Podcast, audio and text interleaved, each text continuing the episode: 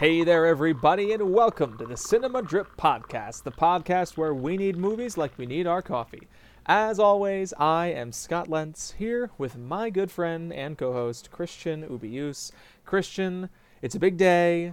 Today is the first new blend of 2022, and I'm very excited. How are you? I am doing well. I'm very excited for this blend. I have seen three of them. I'm missing two, so I'm excited to see where where our conversations will go. Me too. And so I we kicked we kind of told y'all what was going on at the end of last week's episode as we did our top 10 but really top 20 films of 2021 we are kicking off our our second annual 70s blend of the month and we're looking at 1975 and so just a little bit of a glimpse at where this month is going to be going. We're actually going to be talking about three of the best picture nominees from that year and then at the end of the month instead of doing a streaming recommendations episode like we would have done in the past we'll actually be doing an episode that looks at the oscars ceremony of that year and we'll be commenting on the major categories, maybe some stray thoughts on minor categories if we have them based on how many other movies we're able to fit in, but really taking a chance to assess the best picture race of that year, if our preferred movie won, some of the other races. And Christian, just based on your Letterboxd activity, it seems like you've gotten a much uh, bigger jump on this project than me. I've uh, so I saw 3 Days of the Condor last week and I saw Shampoo this morning um, I, have seen a couple of other ones, like a um, a film starring David Carradine called uh, oh Death Race 2000. So I'm I'm trying to get into the mindset of 1975. I feel like I can't definitively make a top five movie of a year unless I've seen like 30 movies from that year. I'm not going to get to 30 1975 movies by the end of the year, but I want to hit some of the the, the talking points. Love it. so, uh, just in, like, in looking at the Oscars in particular, was Death Race 2000 nominated in any categories that year? N- no, but it's that was just it's, getting you in the mood. It, it's getting me in the mood. It's it's I'm I'm I'm prepping myself. But by the way, I, I know that you've seen my, my, my ranking for it, but when we finally get to talk about Dog Day Afternoon, I have some thoughts. I actually have not seen your review, your star rating, any of that yet. For specifically Dog Day Afternoon, not a movie that I've seen, one that I'm looking forward to watching for the first time this month. So that sounds like it could be a fun discussion. um, all right. Are we? Oh, wait, wait, wait, and and also we're going to be ranking the best picture nominees at the at the end of the month. Yes, that is right. So we'll we'll kind of talk about the Oscars at large, and then we'll do our own personal rankings of the best picture nominees, which uh, we can just throw it out kind of at this point. So if you want to do some homework with us, uh, just kind of forecasting where this month is going, we will be talking about Jaws this week, obviously. Next week we'll be taking a look at one of my favorite movies from this year, Barry Lyndon, and then the best picture winner of that year, One Flew Over the Cuckoo's Nest. And then the other two movies nominated for Best Picture that year were Dog Day Afternoon, which Christian just mentioned, and Nashville, directed by Robert Altman. So those are the big movies from 1975. Those they ate up a lot of the nominations in other categories as well. If you really want to do some homework, listeners, and you want to check out as many 1975 Oscar nominees as you can, there are some excellent options and some others that classically Oscars kind of fell by the wayside. So do some homework if you want. But otherwise, we'll be hitting on some of the biggest here on the show and then talking about some of the others once we get to that full episode. But I'm really looking forward to this, Christian. This is a just an awesome year for the movies outside of those five that we already mentioned, the Best Picture nominees, you have big movies that, uh, like Shampoo, that you already mentioned, hugely influential directors of world cinema making movies this year. So like Mirror from Andrei Tarkovsky and Jeanne Dielman, which is a three hour uh, almost i would call it an epic but very slow moving drama about a french or maybe Bel- uh, belgian woman from Chantal Akerman uh, deep red from dario argento just a, a very cool year in the movies both in international cinema and here at home in the states three days of the condor yes three days of the condor is i mean is that i'm i'm just looking at the Letterboxd page best right film now. editing ah, I'm not, I'm not seeing it on the Letterboxd listing so that's a fault of them, perhaps. And also, I think one of the bo- the blockbuster th- hits of the year. Oh man, Robert Redford, what a guy! What a guy! What a heartthrob! what a good-looking dude. Let's get some like that's that's a that's that's a that's a leading man right there. Uh, I am wanting to be a much bigger fan of Robert Redford. I really enjoy watching his movies, and I trace it directly to my affection for Brad Pitt, which I'm sure we can unpack uh, on another on another day. But for now, Christian, it's time to talk the biggest movie of 1975. That movie is Jaws. Steven Spielberg's breakthrough blockbuster hit.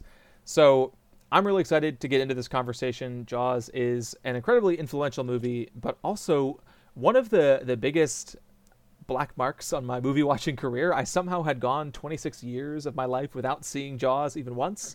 I wasn't scarred as a child. I didn't go check it out when I was starting to become obsessed with movies in high school and in college. And then I spent years even doing this podcast, right? I had not checked it out for any reason. So I'm finally glad to have crossed it off the list and I'm ready to discuss it today. What about you, Christian? What was your relationship, if any, with Jaws? I knew that it was a movie with a shark. so, no, no, no, no, no. I, I know that it's a blockbuster. I know that tons of people have seen it. I know that it's considered Steven Spielberg's best directed movie uh, by some.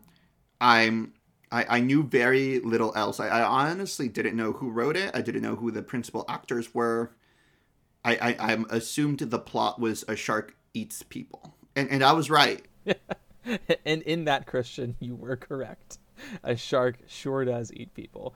So let's let's dive in a little bit to the background of this movie. Obviously, if you are a if you're a Spielberg fan, or if you're any normal person who managed to see Jaws before the two of us did, you might know a lot of this information, but uh, still important to, to talk about. So we have a nice, nice foundation for this conversation. Of course, Jaws, the biggest movie of 1975, it made over 130 million dollars at the box office that year, which for sake of comparison, the second biggest movie was One Flew Over the Cuckoo's Nest, which pulled in 59 million. So, Jaws more than doubled its closest competition.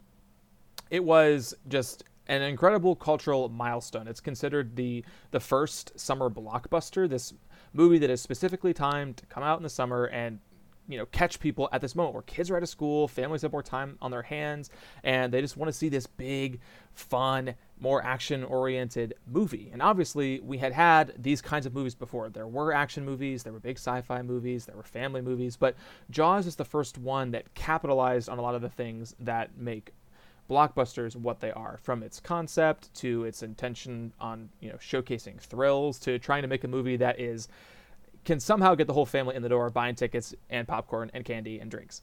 And obviously, it was a smash success.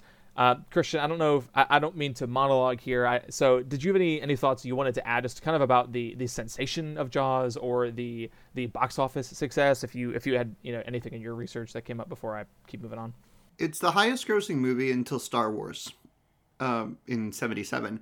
So the 1970s is, is a time when blockbusters kind of got their hold and when you see genre like monster movies uh, this is considered one of the universal monster movies i'm assuming right?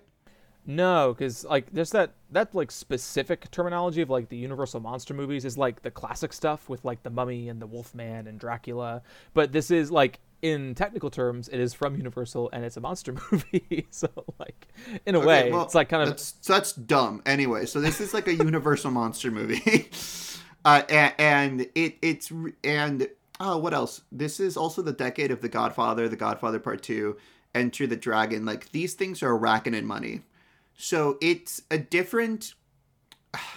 You see that horror stuff and, and sci-fi stuff and crime stuff is ruling so uh, I find it interesting. I, I I find it interesting to to I don't know what that means about people really taking their you know their hard dollar to see a shark eat people, but it, it's it's I, I mean it's a thrilling it, it's a thrilling score.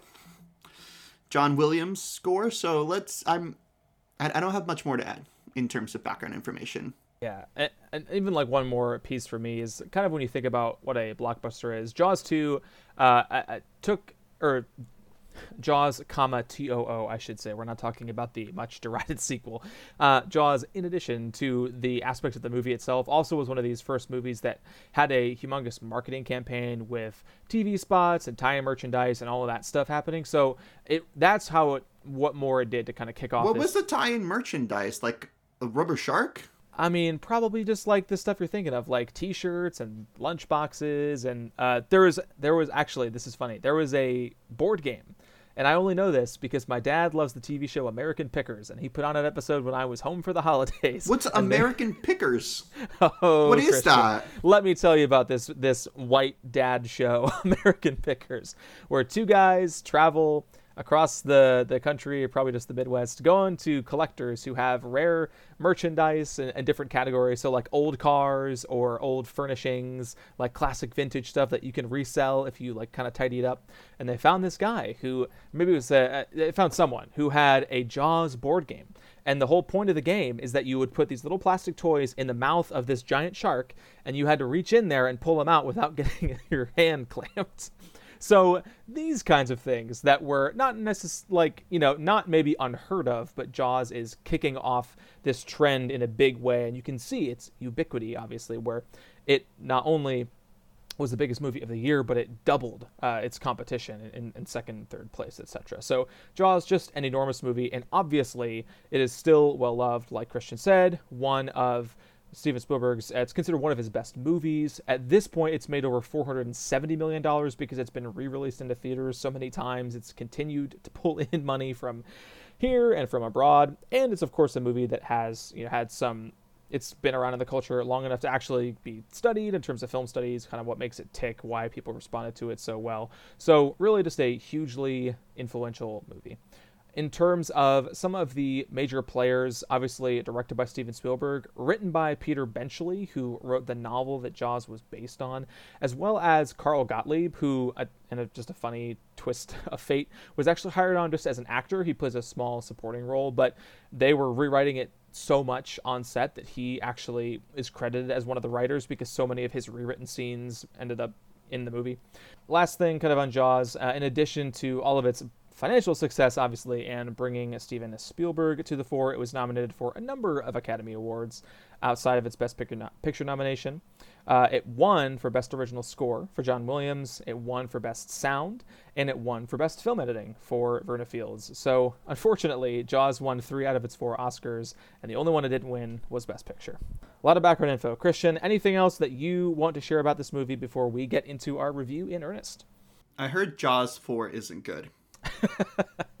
yes, maybe the, the last thing worth mentioning about Jaws is that it kicked off a franchise which is uh, forgotten, uh, lost yes, to time forgotten. I think some of them were on HBO Max, or at least they were for a time. I don't know if they are right now, but there are not one, but or two, but three Jaws sequels, none of which feature the involvement of Spielberg or Benchley, who again wrote the novel and the screenplay. Uh, none of them are considered very good. So maybe a, a, fun personal project, but certainly not one to discuss here on the show with our, our limited time. So, Christian, without further ado, let's just get into it you and me finally got to watch Jaws for the first time. We set aside the time you borrowed from the library because you're a good citizen of our good city of Los Angeles, and we were able to watch this movie. And so, obviously, there's a ton that we could get into. This is a humongously influential movie. We could talk about the influence it had. This is a beloved movie. We could talk about how people feel about this movie, if it's as good as we've heard that it was. But I want to actually just focus in on one aspect of the movie, Christian, and let our discussion build from there.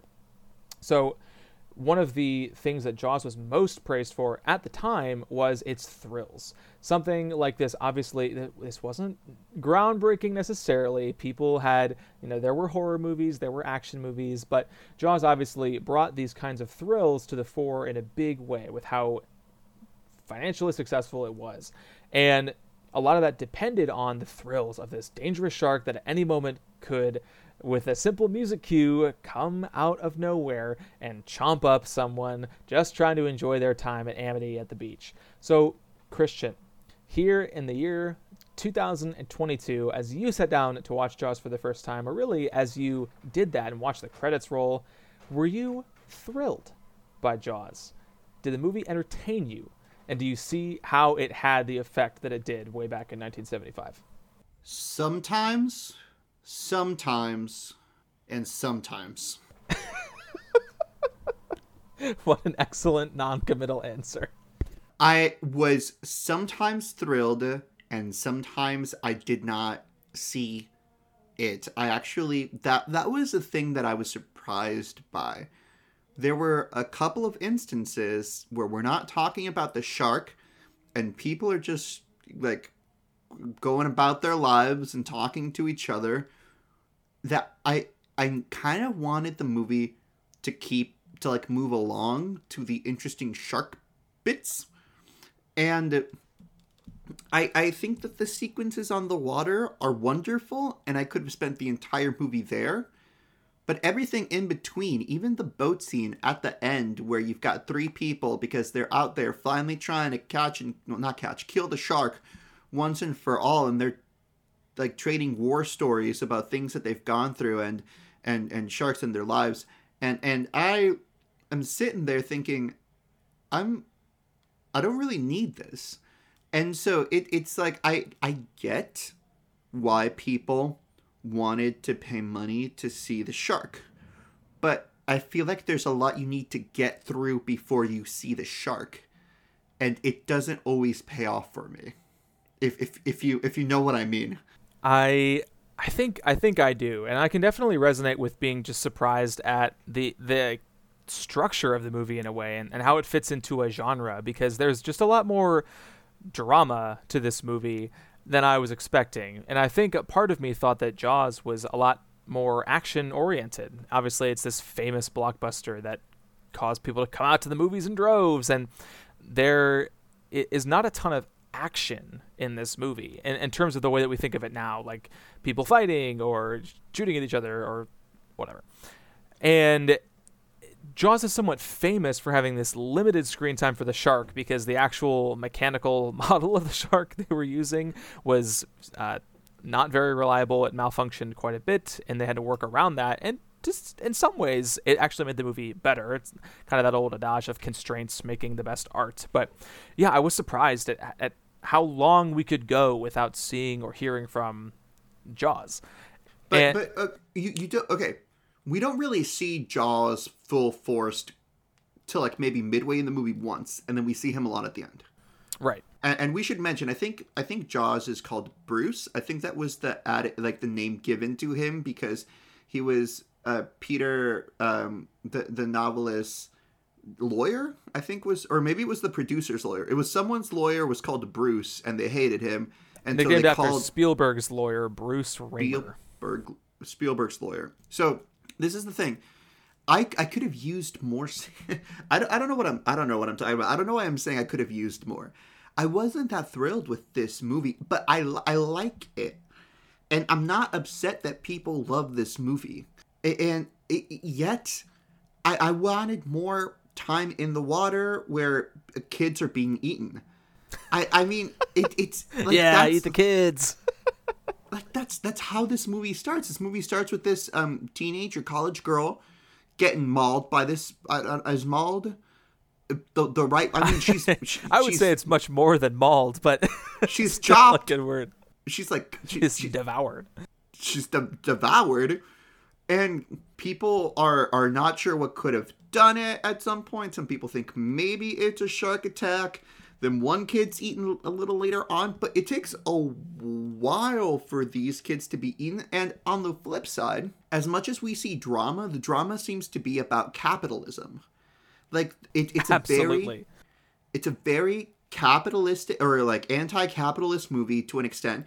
The guy, the mayor of this island, doesn't want to close down the beaches because the 4th of July is coming up, and the 4th of July is when they make the most money from tourists who come uh, to the beach and spend money on it. I'm not getting the drama from there are parents who have lost their children in this film, and I don't know if you picked up on that. I no, I did, and I I the pump was a little primed for me because uh, we like to cite our sources here, and so one of the uh, podcasts that I listen to about movies is Filmspotting, which I would absolutely recommend. Uh, definitely one of the inspirations for this show, and they did what they call a Sacred Cow review, kind of looking at a movie that's held up like Jaws is uh, for Jaws, uh, a few months ago, and that is something that they talked about, and specifically, kind of the ways that Jaws feels so prescient uh, because of the ways that we watched lawmakers react and when COVID happened, and we saw so many people resistant to shut things down, and and uh, without kind of stating our opinions necessarily on it, we saw the ways that people were so hesitant or even anti closing down their cities or their towns because of the ways it would affect the economy. And we saw the ways that people wanted to open things back up, even if it necessarily wasn't safe because they needed to get their industries, their tourism, or their restaurants doing well again. Uh, and so it's it was un- it was uncanny watching this movie at when we were because I feel like I've seen this mayor all over Twitter, whether people were supporting him or against him. If the if Jaws came out today, you would have people who were like, "The mayor was right. We should never have closed the beach. It was only a couple people." And then there were people who were like, "They never should have had the beaches open. How dare he reopen the beaches?" But but but okay, let, let's do the COVID comparison. I mean, even in COVID, what we're trying to talk about to and, and what we should be talking about is the number of people who have died from COVID. That if everyone got COVID and no one died or was hospitalized, we would be talking about COVID very differently. Right. Here, children are being devoured. Their body parts are being found. The mayor doesn't want to shut this city down. The mayor himself has children and he they have like one line about it that I think is a very important line where he says, "My children are on that beach too." But after, yeah, after I, one of these shark attacks where people are kind of coming down from it, and and, and even even like the the shark book, the the the, the, the um, uh, or is is it the sh- I, I'm I'm trying to remember. Who's who's our our chief dude Chief Brody looking looking through the books on sharks. Yeah. Yeah, Chief Brody's looking through the books. What's his wife's? Oh, oh, um, Lorraine Lorraine Gary plays his wife.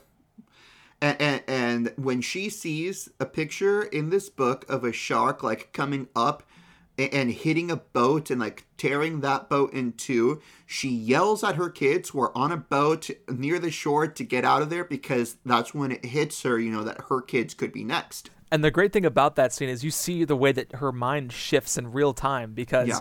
the they have two sons and they have this little tiny boat that they've gotten for the boys because they they've recently moved to this island.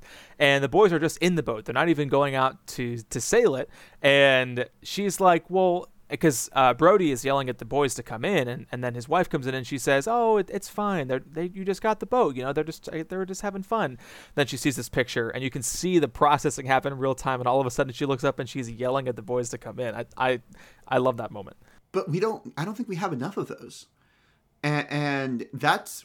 I, I don't know if it's an issue that I have with this movie. It's just this movie was focused on the capitalist and the um, law and the institution, which I think would have been bolstered more if we saw the lives that were affected by the shark. So, uh, a question for you then. Um, one of the first victims of the shark is uh, a young Alex Kintner, unfortunately, who is out on his uh, floaty or whatever he's on out in the ocean, and it's this the big attack where we kind of see the real damage that um, old Bruce can do because the first uh, the first opening scene with the uh, high schooler girl, it's pretty scary.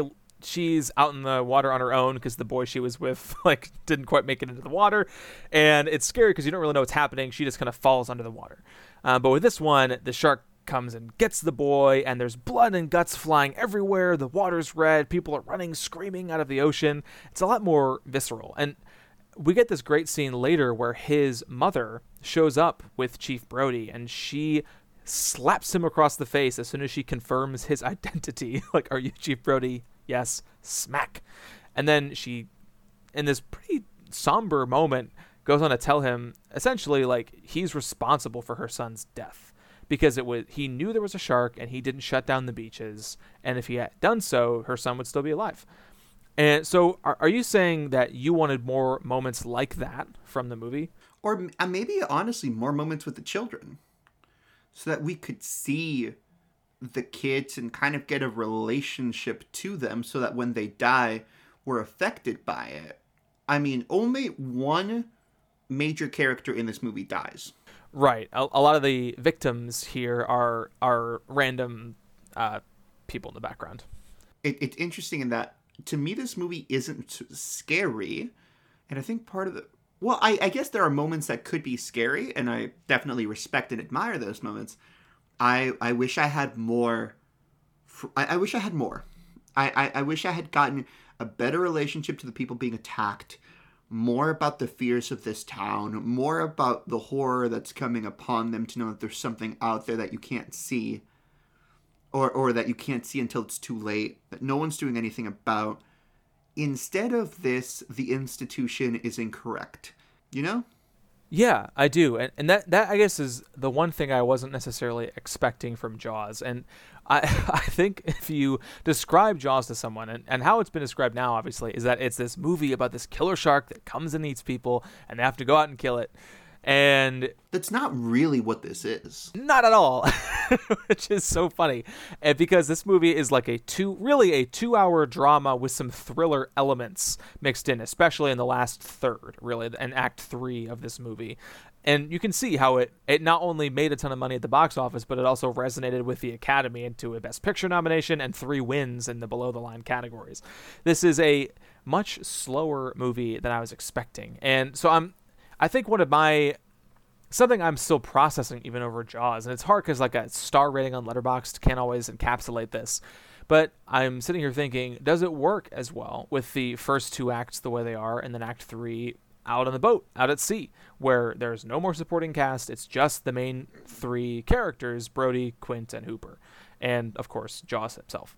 Uh, and so that's what I've been wrestling with since finishing the movie is it's not what I was expecting, which is not always a bad thing, especially with a, a, sacred cow like this. It's always good to be surprised.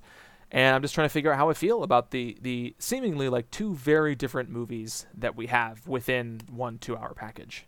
It, it, it does feel chopped up. It's it's a three act structure for sure, kind of a movie. I, I don't know. I I don't know if it works for me. I know that I like it. I definitely don't dislike this movie. I'm if we're talking star ratings, I don't think this hits a four star for me. I think this hits like a three and a half. And, and it, it's almost like each individual part, if it had been its own movie, I could maybe love it for that. And, and let me get this: this this movie hits the landing. The, oh, the, absolutely. the ending of this movie is phenomenal. Um, in, in in the final like confrontation with the shark, the the shark cage that they put down our dude at our dude hitting the hitting the boat like not the boat our dude hitting the phone with the bat when the other guy tries to call oh the coast gosh. guard yes all of that i thought absolutely fantastic wonderful would watch that scene on repeat but even at the end there i, I think that the only character I, I, I was connected to is richard dreyfuss Interesting. You're you're a guy from American Graffiti. My my my dude from American Graffiti, hundred percent. No, it, because his character was like so funny, so funny, like comic relief. I think his character was the only one who had an urgency, like a guys, this shark's killing people. we should do something. and, and it's comical because no one else is having that response. Right. Yeah. And let's actually let's just take a moment to kind of dig into these three main characters that we have because we haven't really. We, we haven't really explained who they are in, in relation to each other. So we mentioned Roy Scheider. He is here playing Chief Brody, who is the new police chief in the town of Amity Island. He has moved from New York City, and so there's he's still kind of ingratiating himself to the community. And he's the one with the, the two boys. Then we have Richard Dreyfuss's character, Matt Hooper, who is comes from the Oceanographic Institute, the very blandly named Oceanographic Institute, who comes in to the town. He's been called in to help them in the hunt for the shark to understand it better, and he is the one who really sets the tone for the urgency the town needs in terms of getting people out of the water and taking care of the shark because he obviously knows what he's talking about, knows the danger, is able to kind of assess the woman who was killed by the shark and look at her wounds and, and kind of describe the animal and how dangerous it is. And then Robert Shaw as Quint, who's the smallest in terms of screen time, but certainly biggest in terms of performance, where Quint is this grizzled old shark hunter who offers to handle it for the town if they want to take care of it. And he really doesn't figure in too much to the plot for the first really hour 15 hour and a half and then obviously is, is one of the key parts in going out to take down the shark and so which i mean you, you were saying Dreyfuss worked for you so what was it about his performance that you connected with it, it felt like he was actually grounded in emotions, whereas everyone else was trying to have a more subdued or repressed uh, take on their character. Um, Robert Shaw. The thing about Robert Shaw as the shark hunter is that he's very kind of one note for me. He has this "I'm the crazy old man who's going to solve the problems" thing, which is cool. But Richard Dreyfuss, I think, is actually like, no, I'm intelligent. I want to come up with a solution. How this is affecting things is affecting me. Uh, he, I think he w- was the most real person, like the most actually attuned to what a human being's emotions it, at this time would be. That that I mean, from the main cast, so that's that's kind of why he was working for me. He was also really funny. I, I, I think he was quite quite comedic in his outbursts. Yeah, Dreyfuss is he's a he's an actor that I've been familiar with for a very long time, but really have only come into contact with through this show. Obviously, talking about American Graffiti last year and now talking about Jaws. And he's definitely somebody that I want to get more familiar with. He has this confidence about him, despite not being the, uh, no offense to him, the most handsome guy, the most, you know, classically stereotypically you could do a lot good worse looking. than Richard Dreyfuss. Yeah, you sure could. But, you know, he's not necessarily tall or muscular or what have you, but he has this confidence about him. He plays this kind of character. He has who- hair on his chest. He's got hair on his chest. He knows what he's talking about. And and even in American Graffiti, obviously that character is uh, not as confident and sure of himself uh, for most of the movie uh, as Matt Hooper is, but there's definitely this likability about him, and he's somebody that I want to just see more of. And his career recently has been mostly uh, a lot smaller direct-to-video movies or TV appearances, so not a ton these days. But he's such a big figure in the 70s and 80s, uh, and and I I, guess I've said that you found Shaw to be one note because I feel like they intentionally inject what might I don't know if it's one of the most famous scenes in the movie, but he's got this killer monologue late in the oh, movie. the, the one in the boat. Yes, where Quint is going on and they you know they're they're like sharing stories and talking about scars they have and where you know he had a tattoo removed and so Hooper's laughing he's asking him well what was the tattoo? And he says the USS Indianapolis and they find out that he was on this boat during World War II and in 1945 when his ship was damaged and sunk the survivors of the shipwreck were while they were waiting for rescue beset upon by a school of sharks. And he just it it it changes his whole persona because the rest of the movie like you're saying he's this salty sea dog type he's he's kind of talking like this and he's english He, he, he's a pirate. right he's a pirate he's like an english actor who's barely containing his accent for this ostensibly american character Okay, but th- this is this is the thing about him that that I, I I guess I don't I don't I don't really dislike, but that I noticed his personality is sharks. Sharks are the only thing that he cares about, and, and it's not that you can't be into sharks. It's not that you can't go and want to kill sharks. It's not that you can't kill sharks for a living.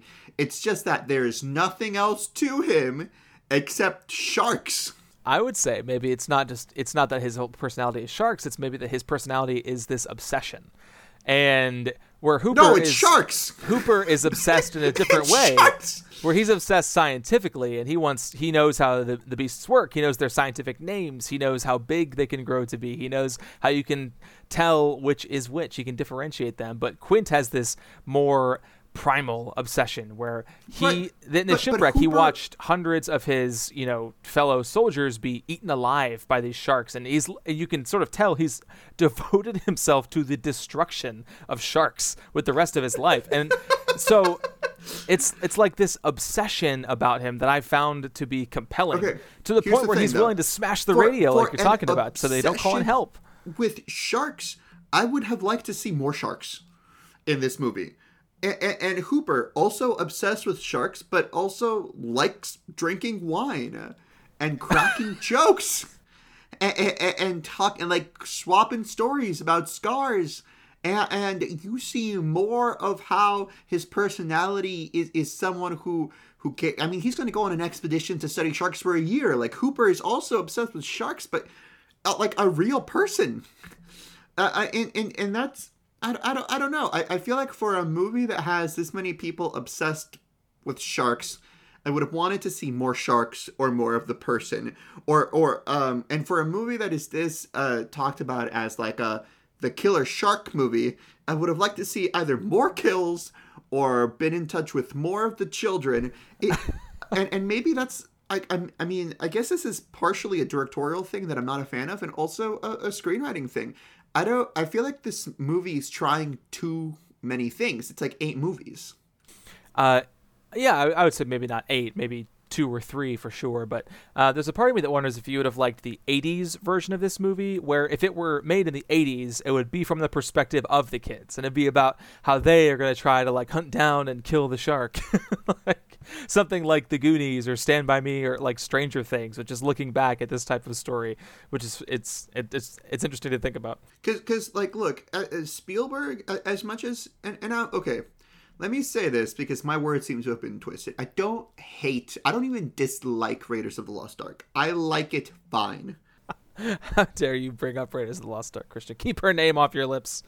Spielberg can direct action.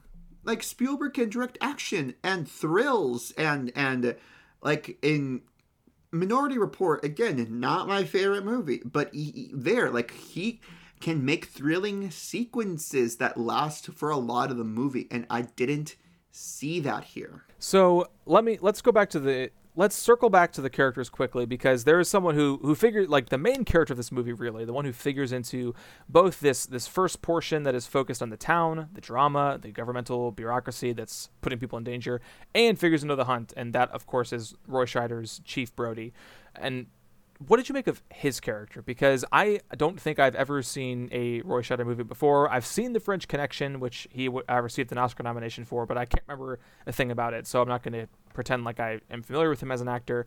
And I honestly found myself pretty compelled by him as this guy who strangely moved to an island despite his fear of being out in the water, his fear of sailing, and is trying to do the best that he can, but is trapped between the obviously the government of the town who won't let him close the beaches and this genuine conviction that he should be closing the beaches because people are in danger. This desire to provide for his family but know that he has to take things into his own hands and hunt down the shark. And obviously he confronts his fears and uh, you know as we talk about the end of this movie now he is the one who ultimately strikes the killing blow for Jaws. So, did you connect all with his journey, Christian? Whether um, you know, even if you're not necessarily looking at his emotional journey, just the performance in general, uh, because it sounds like, despite your problems with the movie, uh, it seems like he could be maybe a consistent through line of uh, a consistent positivity for you. I liked him. I, I, I liked him, and yet the movie seems to put him by the wayside sometimes because he's reacting to things going on around him but very rarely is he being proactive in doing stuff. And, and that's an interesting choice because he, when he's told that the initial shark attack was actually a um, like a boating accident that probably killed that girl, he was like, okay, cool. When he was told that he could only shut down the beaches for 24 hours, he was like, oh wait, I didn't agree to that, but I guess I can't do anything about it. When when when, when the mom, the mom of dead kid comes and slaps him on the face, we don't see much more after that. The the only productive, proactive, not productive, proactive thing we see him do is tell the mayor that they will hire the contractor, and even that he doesn't explode. He he very um I mean urgently but kind of calmly has him sign it. And, and we only see him get angry in the final shark attack. So he's not he's kind of passive at times, and and, and I, I that's not that's not a good thing or a bad thing. It's just that this this movie is is not like Jaws versus the chief officer. It's it's more like Jaws, and then there are other people. I can see why they didn't keep that title. they just shortened it to Jaws. I, you know, I think I, I I understand a bit what you're saying. I, I think Brody's his the dilemmas he finds himself in, these competing outside forces, are pretty interesting. And although at times it makes him passive, I think there are moments where he is active. Of course, he does break the rules in, in a way and go with Hooper to investigate this other shark that has been caught by some of the fishermen. They go after hours to cut it open because a shark digests slowly that that might have been my favorite scene when they're cutting the shark and all the white like guts is spilling yeah, out. Dreyfuss is just ri- like reaching into this obviously like f- prop dead shark and just like throwing things out of it like fish, whole fish and a can and like a license plate. Yeah, it's it's both kind of gross and pretty funny. And and so I think we do see him uh, again, it's not the most profound emotional journey a film character has ever gone on, but it is this kind of interesting um, before and after for him, where you see the ways where he's struggling to fit into the community. He's not as confident as he should be. He uh, allows people to be in danger because he doesn't stand stand up to the mayor. Into this person who finally confronts the mayor, forces him to sign the okay on this journey, and goes out and kills the shark. And so I I connect with that, though I do understand how you might have some problems with it. Uh, and so last thing, Christian, that I I want to touch on for this movie, obviously Steven Spielberg. this is his breakthrough movie, his second feature film. He had done a lot of TV work before this, but um, he had made a movie called The Sugarland Express before Jaws, uh, and then obviously he was off to the races in the Steven Spielberg of it all. Uh, just what did you think of the work that he turned in with this movie? Uh, can you obviously I guess you have your ups and downs with Spielberg. You don't like Raiders of the Lost Ark as much as some. You love AI, artificial intelligence. So where does Jaws fit in for you in, in terms of Spielberg? I like it. I mean, I, I like it more than Raiders. I don't like it as much as Close Encounters of the Third Kind. I I think that, and and when I'm I don't know if you're gonna understand. You've seen Jurassic Park, right? Yeah. I think that this movie could have been like a prototype for Jurassic Park where you have the beasts and you have the children and you have the adults and you have the people who are being killed. Uh, Jurassic Park, also very capitalist movie and anti or talking about the dangers of establishment.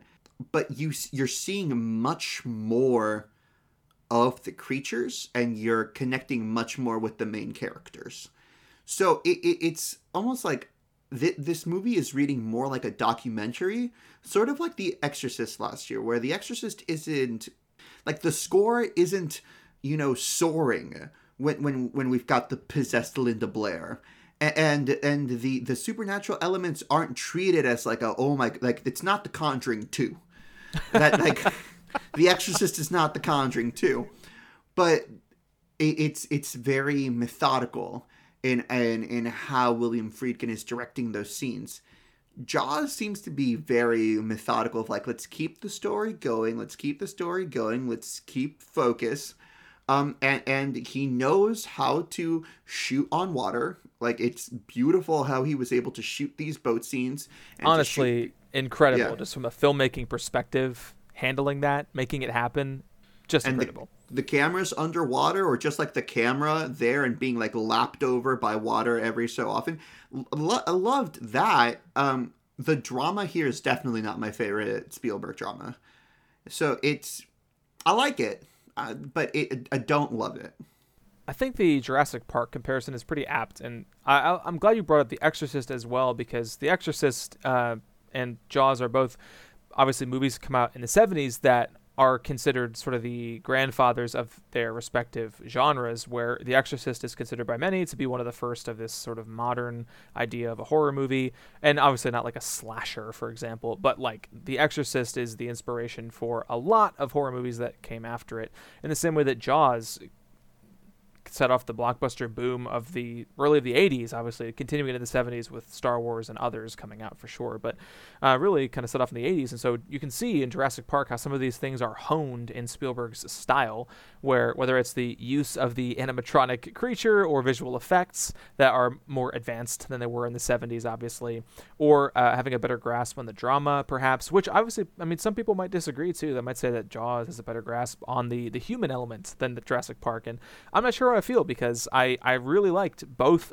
really like both of these movies and so i'm not even trying to directly compare them. It's just it, it is cool to see the lineage of jaws in jurassic park and other blockbusters and so whether you're looking at spielberg specifically or others who are obviously influenced by him you can still see the the impact that jaws had. And so i'm, I'm glad that we both were able to, to cross this off our lists. And it sounds like for the most part positive, definitely. We, we weren't let down by this classic. Uh, maybe I'm a little more positive than you are, but I think all your criticisms are, are well argued for the most part. Uh, anything else you want to fit in about Jaws, Christian, before we wrap up our discussion? Quickly, no matter how I feel about Jaws, every time I hear the John Williams score, wonderful. Absolutely, like we did, we didn't touch on it, and, and this is like an issue that I have about '70s movies whenever they have a great score, I feel like 70s underused. The 70s don't use too much score in their movies. Like there's not much music in The Exorcist. There's not much music in um, honestly Shampoo that I've seen or uh, Barry Lyndon might have the most music out of any of these movies, which I I know we're, we're going to discuss next week. But I, I wanted more John Williams score because it, it was beautiful and like perfect, five out of five score and in, in yeah, this thing is out there and it is coming for you. It won it won the Oscar, it won a Grammy this year. It is well deserved. It lives on. It has been parodied and I love it. Yeah, I think people most remember that the the cue of dun dun dun, dun. but there that like that piece recurs throughout the movie and there's so much more to it that I because I never sat down and listened to the theme from Jaws. You know, I again wasn't aware of it. It was it was great to actually hear the whole piece and how they use it. And there's all these every time they show quote unquote the shark, there's all these great underwater shots as you see him swimming through the water, coming at people, and it's just such a great trick of the filmmaking where Spielberg is able to put us into the mind of this shark as as he pursues people. Uh, again, just one of those minor things that you don't even think about when you're watching it, and then you realize like it's it still takes so much talent to envision that and and properly execute it. So, yeah, I I mean Spielberg obviously is one of the greats, and we could do uh, a whole year's worth of blends about him. So. I am very glad to have finally seen Jaws, which Christian and I borrowed from the library. I don't believe it is streaming anywhere right now, at least that I'm aware of, but obviously it is rentable anywhere you can rent movies, and you can also check it out from the library like us. Christian, 1975 blend of the month is off to the races. We got to kick it off with the biggest movie of that year, Jaws, and we'll be looking at not the uh, most financially successful, but certainly one that was successful at the Oscars. That movie being Barry Lyndon coming next week. Definitely a change of pace, looking at a very. Uh, uh, in some ways serious, but in some ways funny as well. Stanley Kubrick movie, one of um, his bangers from the 70s, of course. Is this a movie that you've seen before, or will you be coming to it for the first time? I mean, I've already, I've already seen it for next week, but I haven't seen it before. All I knew was three hours, nine minutes, and Stanley Kubrick. oh yeah, baby, three hours, Stanley Kubrick. So if you are are like Christian and you will be seeing uh, Barry Lyndon for the first time, I would strongly encourage you to make sure you have the time carved out, it is, in my opinion, a very enjoyable movie to watch. But you do need to dedicate those three hours. This is a movie that I managed to watch in college, or I, I shouldn't say managed to, a movie that I watched in college as part of the uh, one of my classes that I was taking, and it just knocked me off my feet. And I'm really excited to watch it again and discuss it on the show next week. Barry Lyndon is streaming on Kanopy right now if you are a Kanopy user through your local library. And of course, it is available uh, to rent in a great number of places, or it is available on the Criterion Collection. And I'll finally get to break out my Blu ray that I can uh, watch now that I'm checking out Barry Lyndon again.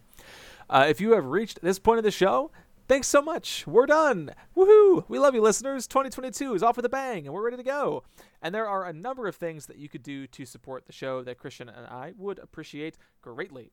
Number one, if you can, please subscribe wherever you get your podcasts. Helps us grow and reach new listeners. And if you can, leave us a rating and a review especially on Apple Podcasts. That's the one that I use the most, and I'm not sure if you can even uh, leave reviews elsewhere, but we do love to shout out the folks who leave reviews, and I have not had one in a long time. So, transparently, I would appreciate it if you would just leave a review, and I will read it on the show. Yay! You can also send us an email. Sorry, Christian, you looks like you had something to say. Uh, I do, but keep going, and I'll cut you off because I have I have something to tell you that I don't think you know. Oh, okay. So I will say uh, please send us an email at cinemadrippodcast at gmail.com. We do love getting listener feedback, and as you know, we love to share it on the show, whether you're chiming in with your favorite Marvel movies or uh, ideas that you have for blends of the month, whether or not they will happen. As Paul Gonzalez knows, he helped Magic May happen last year, but his baseball month was not chosen. We apologize, Paul. We'll take your other suggestions under consideration, of course, but we do love our listeners, and we appreciate all of the feedback you have for us. And again, it's just helpful to know what you want us to talk about on the show, so send us any you have. Okay, so in December, 573 downloads were given. We were up 416.2%. Okay, go us. So I, I wanted to thank everyone for ending the year very well. It looks like some of the most listened to ones were the most anticipated movies of 2022, our top five reviews of 2021, and the Marvel rankings. So thank you everyone for um, continuing to listen in the hundreds, apparently.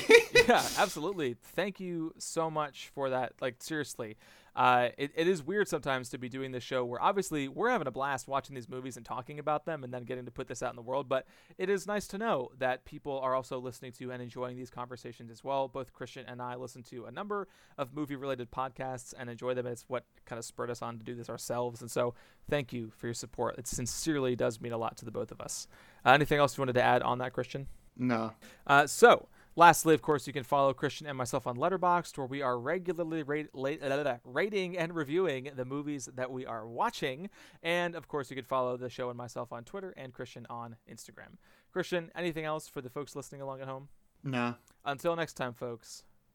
Dun Dun. This has been the Cinema Drip Podcast. We'll see you next week.